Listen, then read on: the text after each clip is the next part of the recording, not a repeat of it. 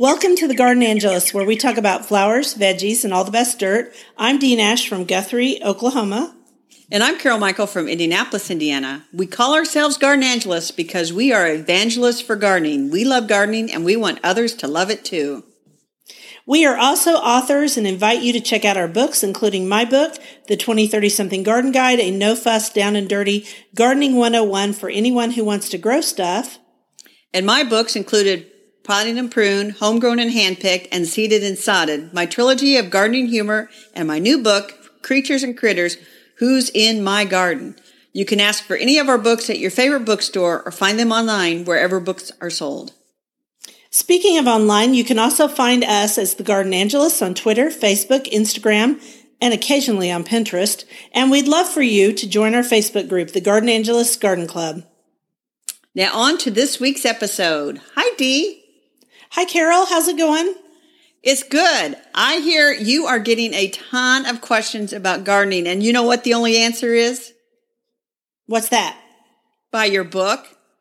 Oh, yeah. I have actually said that to a couple of people because their questions are so detailed and they want so much information. And I'm like, I wrote this handy dandy book for you. So please buy it. Um, I, I'm willing to answer questions. It's just in emails. I got 10 this week and they're all from young people, which is exciting.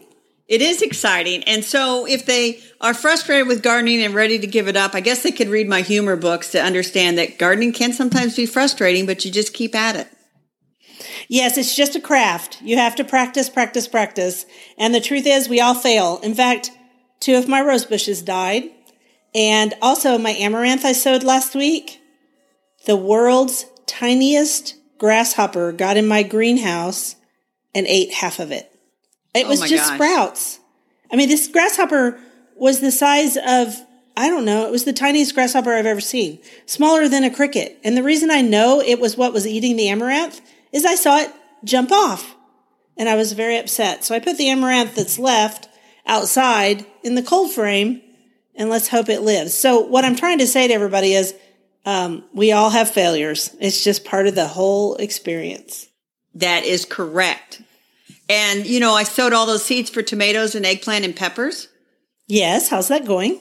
It's going really well, except two of the eggplants varieties are being very stubborn and have not germinated yet. So we'll see.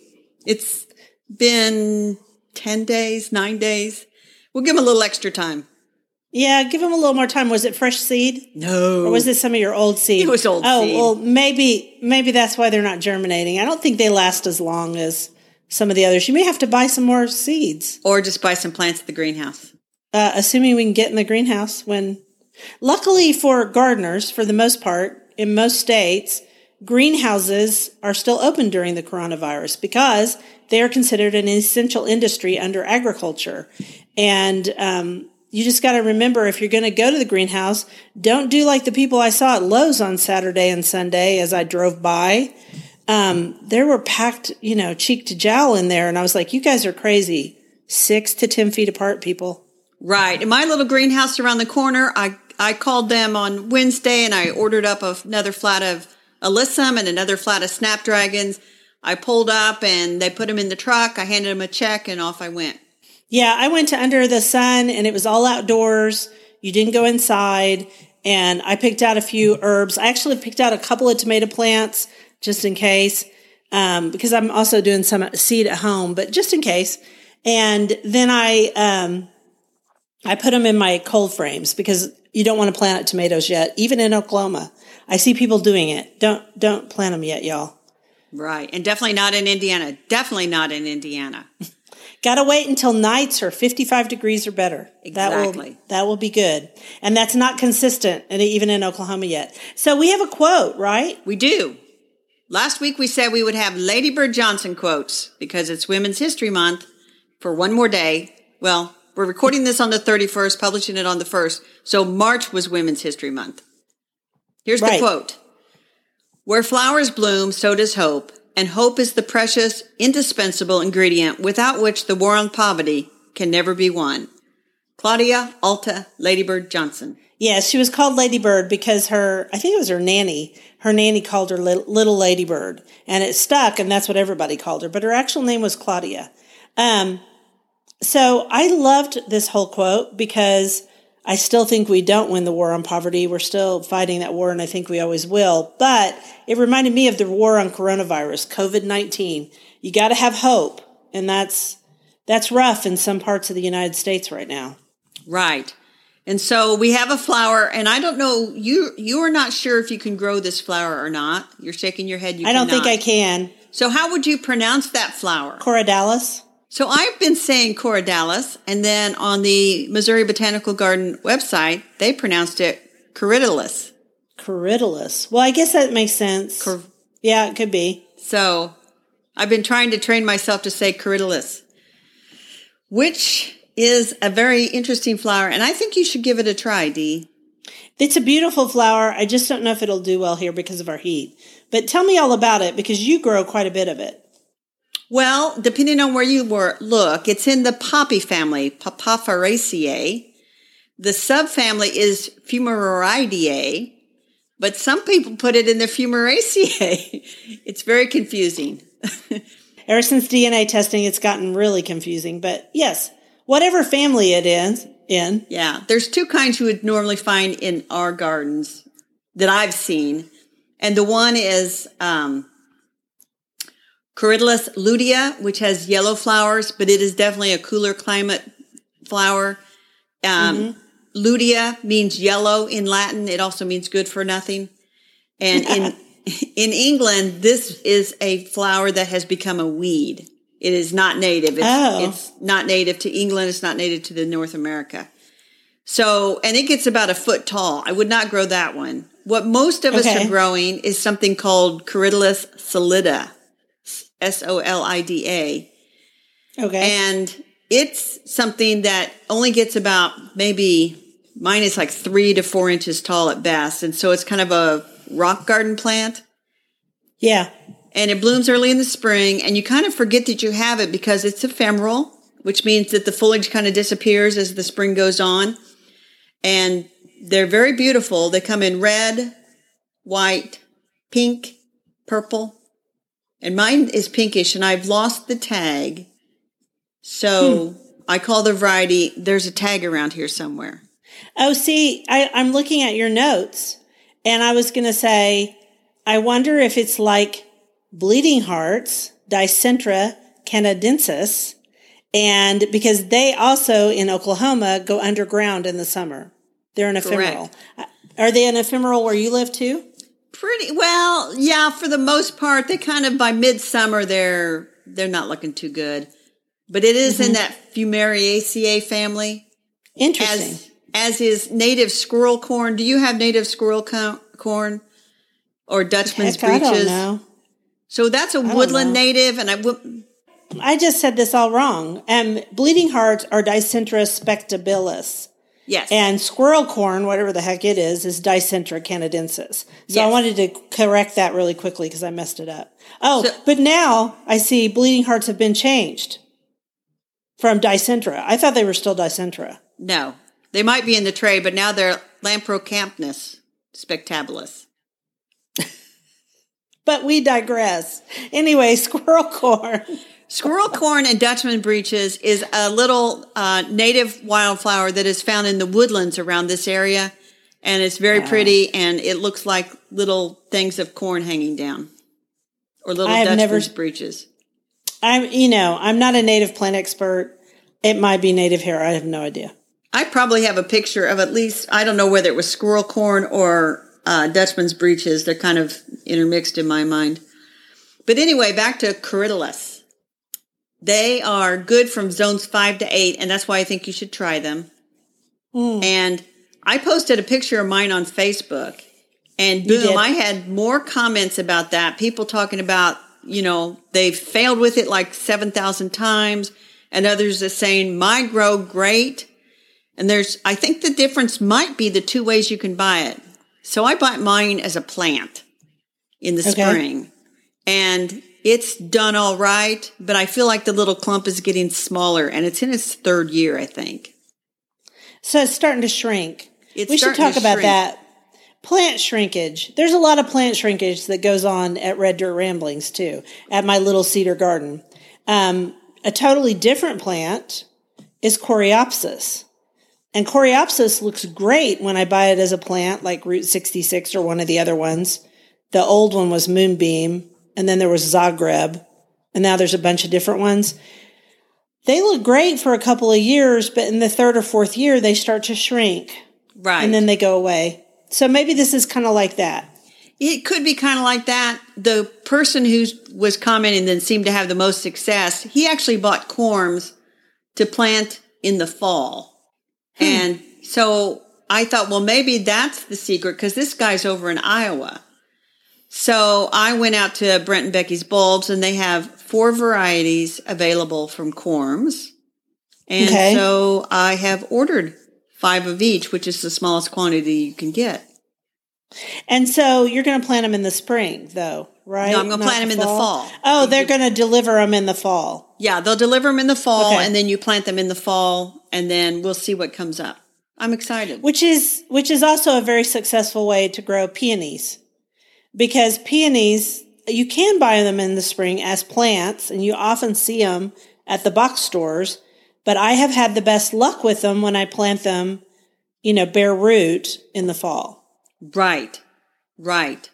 So anyway, that's what I'm going to do. There's several sites that have them. The nice thing about, and then we'll just digress a minute and talk about buying bulbs for fall planting.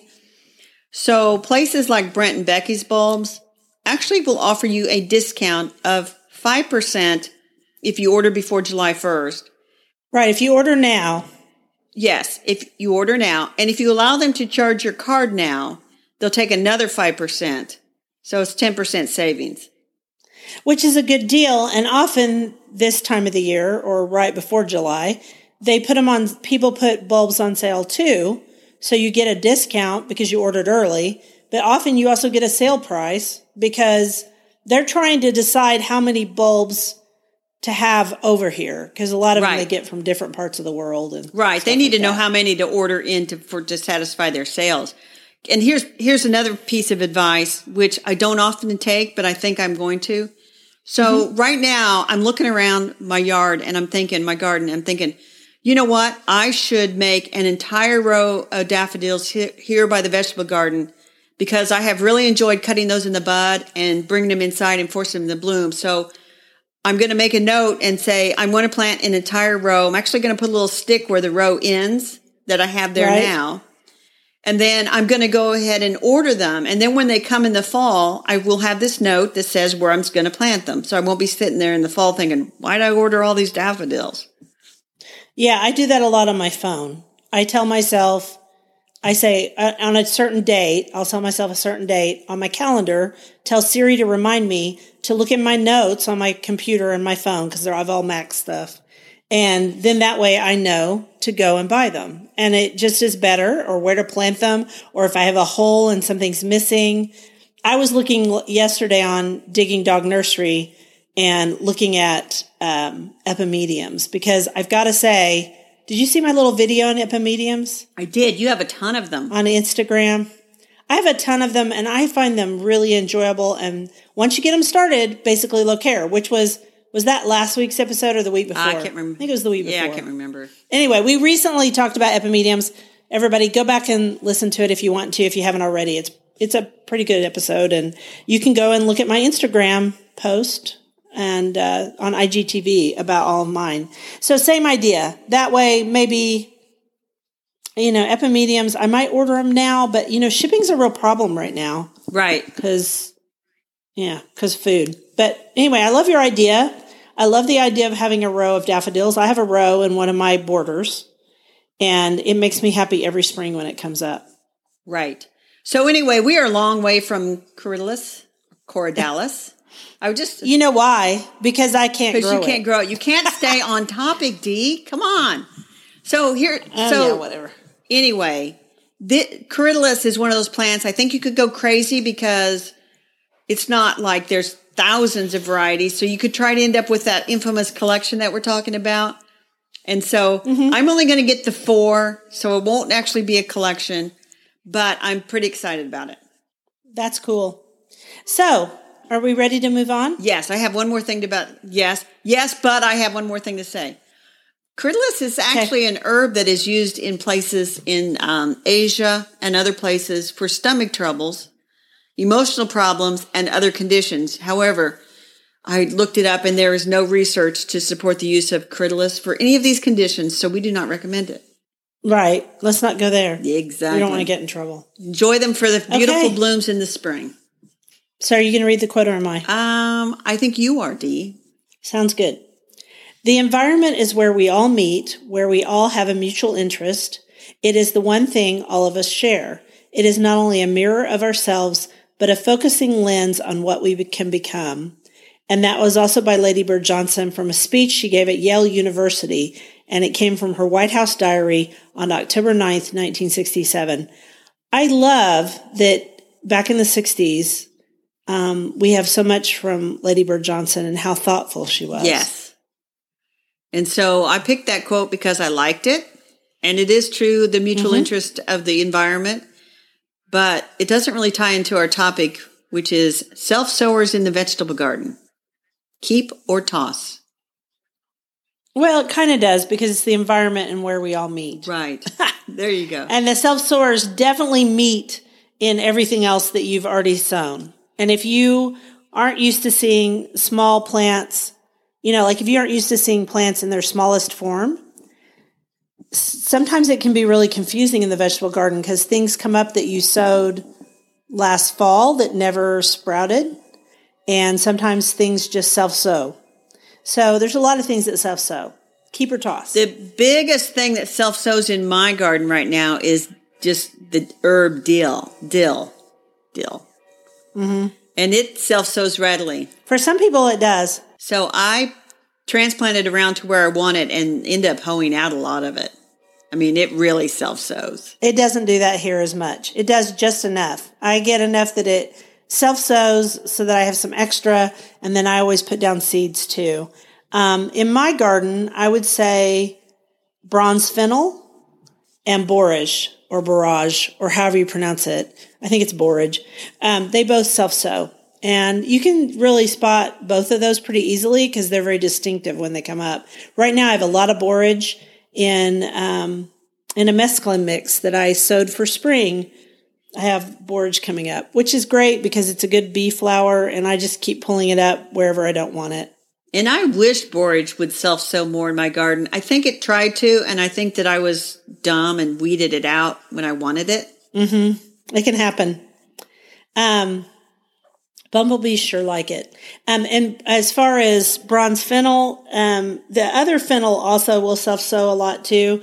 I've about worked it out of my garden because I don't I don't have room for fennel. Fennel takes up too much room, and my bronze fennel is in one of my beds that faces the street, and that's a good place for it because I can dig. You have to dig it out. It does not just hoe up. You can't just hoe it out. It's got a deep little Oh. root.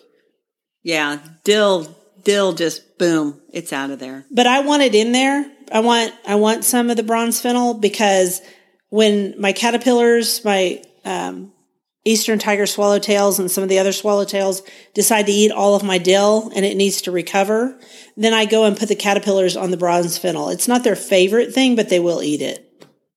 Right. Now, the other thing that comes up for a lot of people and they get kind of excited is squash or tomatoes that come up. And sometimes it's in the compost pile. Right. And sometimes where tomatoes have been left to rot in the tomatoes will come up and they'll think, oh my gosh, free squash and tomatoes. But But depends. depends on whether you grew hybrids or did you grow heirlooms of those vegetables. yes. And the hybrids will not come true from seed. You have to cross the same two parents each time to get the seed that comes, becomes the hybrid plant. Right. So it's a bit of a gamble as to what you're actually going to get. And so most of the time, I don't, I will just take those out. Any tomatoes that self sow go out. Sometimes if a squash ends up in the compost pile, it's fun to see what it becomes. Yeah, you never know what it's going to be. Don't count on it. Yeah, it's not going to be. Don't probably, count on it. Not going to probably be something you want to eat. And then this is another thing you got a lot of traction on this week. Oh, yes. Taraxacum officinale, which is a rampant self sower in the garden and the lawn and everywhere because it is common dandelion. And I use the fancy botanical name. Makes it sound like it's an exotic plant. Taraxacum officinale is coming up all over the garden. I couldn't be happier. Yeah, every I mean it comes up in everybody's lawns and everywhere else. And so there's a big debate out there whether um, it's a bee plant or not a bee plant. And the truth of the matter is, bees use it more for pollen than they do for nectar. I do see honeybees on it sometimes. In fact, I have I have a couple of pictures of a honeybee on some of my dandelions. So I let them grow, but they're not as important a plant as people think they are. But at the same time, if you put something on your grass to kill dandelions, you're also killing anything else that uh, pollinators use too. Like like clover, which will come later. Like Dutch clover, red clover. Um, oh, I had thought of a Henbit, for that matter. They use henbit as right. pollen source too. So it's okay. I mean, a lot of these weeds go away as soon as it gets hot.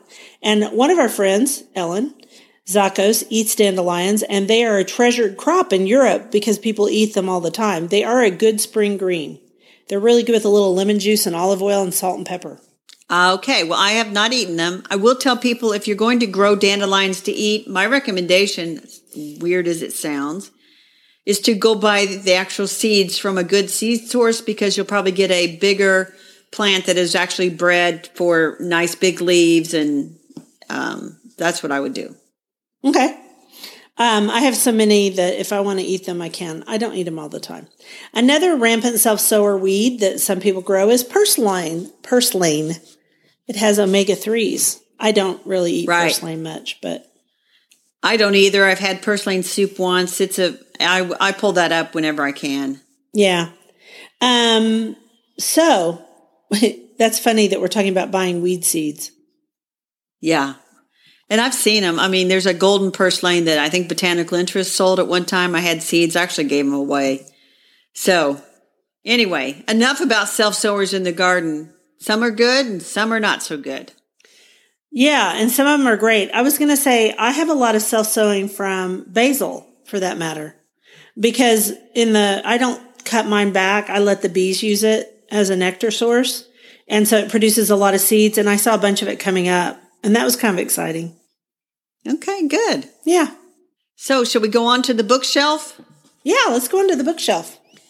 So, I have a book. You don't have this book. I don't. And I have it. Eva didn't send it to me, but that's okay. I'm good. I have so many books. Shrubs and Hedges by Eva Monheim. And it is from Quarto Press again, or Quarto Publishing. And I've written before and Eva is an expert in trees and shrubs. I mean, when I've gone to GardenComm and you point to a tree, she knows what it is. Yeah, she knows all of them. She is. She is. So she wrote this book called Shrubs and Hedges, and it is a wonderful book. And I have never seen so much information in one place. But she's got information about why there were hedgerows, you know, back in England and when they were first formed and why they had them and their mixed plantings. Yeah. And she has all kinds of information about different shrubs and um, also pruning. She has a ton of information on pruning, how to propagate them, which ones would attract pollinators and other desirable desirable wildlife. I mean, I was looking through this. It's it's really good, and I don't think people plant enough shrubs and hedges. I don't think they do either, other than the basic ones. And this one, I think, has a lot of different um, types of shrubs and trees, something out of the ordinary if you want to put something different in your yard. Also, I was going to say, I got a pruning question this week. Um, it was actually a question about pruning off stems and cuttings and how to root hard hardwood cuttings because this person wasn't very successful. And so I thought, well, I haven't written about that much, but I told her what to do, and now that'll make a blog post. But I think it, I think buying Eva's book is a good idea. Yes, and she has information on propagation. So if you wanted to start some of these shrubs yourself to increase your population, that would be a wonderful thing. I mean, it's just whatever shrub question you have, I think Eva's got it answered. That's and great. a lot of, lot, a lot of great pictures. If you want flowering hedges, um, you know, hedges that are more attractive for the birds because we all need that. The birds need the hedges and hedgerows for shelter. Yes, they do. You need a layered garden. This is the book, you know, and you think, do I need another book about plants? Always. And I think, oh, I do need this book. It's very good. yeah, and it sounds like it's a wonderful book. It really does. I don't know how I didn't end up with it, but that's okay. Well, you know, you got to watch, and they sent an email and said, "Would you like a review copy?" Yeah, and I, said, I must have yes. missed it. I must have missed that. I said, "Yes, I would." that's okay. So that's a good one. And if somebody has, you know, wanting to plant some more shrubs and hedges and hedgerows, get this book. It'll really keep you from making some mistakes, and it'll give you some new ideas. Yay! So that's on the bookshelf today. Now to the dirt. Yes, and you have a quote for our dirt. My heart found its home long ago in the beauty, mystery, order, and disorder of the flowering earth. Lady Bird Johnson in a letter in Native Plants magazine, fall of 2002. Because a lot of people don't know, I think a lot of younger people don't know, Lady Bird Johnson was instrumental in getting wildflowers established in various states, especially the state of Texas. That's why the Lady Bird Johnson Wildflower Center is down in Austin, Texas. And she has just, she was a wonderful advocate for native plants in the United States back before anybody thought that they were important. Right. And the, the lady, the Lady Bird Wildflower Center is probably closed. Yes, it is closed right now. But if it, when it opens, I shouldn't say if, when it opens and you, if you live in the area or planning a trip down that way, you, you have to stop and go see that. They hold classes all the time, um, teaching people about wildflowers and native plants and um, other things. And they're just really, they're nice people. I cannot wait until all of our gardens are open back up again. I'm, I'm sad that we can't, that we can't still go to those, but it is what it is. So what's our dirt? Well, the dirt is the nice thing is that with the coronavirus and everybody uh, basically being, I don't want to say quarantine because quarantine, I want to say isolated to your home. You need to stay home. You need to stay away from people. You need to just do the basic business you need to do, but you need to stay home. And so people are looking and discovering that they actually have gardens outside. They actually have yards that could become gardens. Which is why I'm getting so many questions. And they're realizing what many of us have known for a long, long time is that gardens promote mental and physical health. And I found this resource and we'll put a link to it. It's from the International Association of Horticultural Producers, which is um, started out in, based in Europe. But they have a whole resource about why gardening is important and what it does so positive in your life. So one of the suggestions that I've seen on the news is to go out and take a walk. And I'm all about that too, because I love to go out and take walks. Um, but if you're nervous about going to a local park, going out in your landscape and doing a little digging and weeding is a wonderful way to get outside and get some sunshine, which promotes vitamin D, promotes good health through the soil because of soil bacteria, just makes you feel better because you get a little exercise and then you'll get flowers. And so I'm going to make one suggestion What's for that? our listeners that we haven't talked about. If you've never grown any flower before and you have a full sun area, put down some zinnias. Just throw down some zinnia seeds. Here it'll be about mid-April. Where you live, it'll be Mid May. mid-May. Throw down those seeds. You've got time still to order them if you need to order them because a lot of places are closed. And you just throw down some zinnia seeds and water them in. Keep them watered. It has to be full sun or they get mildew. And I promise you, it will make you, it'll brighten your day. It's also a great pollinator plant. I tell that to everybody who asks me, you know, like, what can I do to quickly change my yard? I'm like, zinnias. Zinnias are easy. Right. And my actually my neighbor two doors down said he wanted to plant uh, zinnias all through his front yard. So zinnias make people happy. They do, and they're super easy, and you can grow them straight from seed outdoors. You don't have to start them indoors. It's they're a good plant. So that's get out in nature. One thing I am doing differently this year, I am not going to go buy mulch. You know, I like shredded pine bark a lot, but I also have a whole bunch of shredded leaves, which I've used for mulch before. And to lessen my going out places, I'm actually going to use my shredded leaves for now until we open back up. Now, the problem with that is shredded leaves are a great seed starting medium, which means I will have more weeds. So that's something to keep in mind too. And then later on, I'll probably go buy some shredded pine bark. But I am not going to the nursery right now because there are too many people there. right. I would agree. And so with that, I think that concludes this week's episode. We want to thank everyone for listening to the Gardenangelist. If you like our podcast, please tell your friends about us. And if you listen on Apple Podcasts, we'd love a five star review. That helps us get noticed by others. Yes, and be sure and check out our show notes for links for more information about today's topics, plus links to our websites. It was lovely to chat with all of you over the garden gate today. Stay safe and bye until next week. Bye.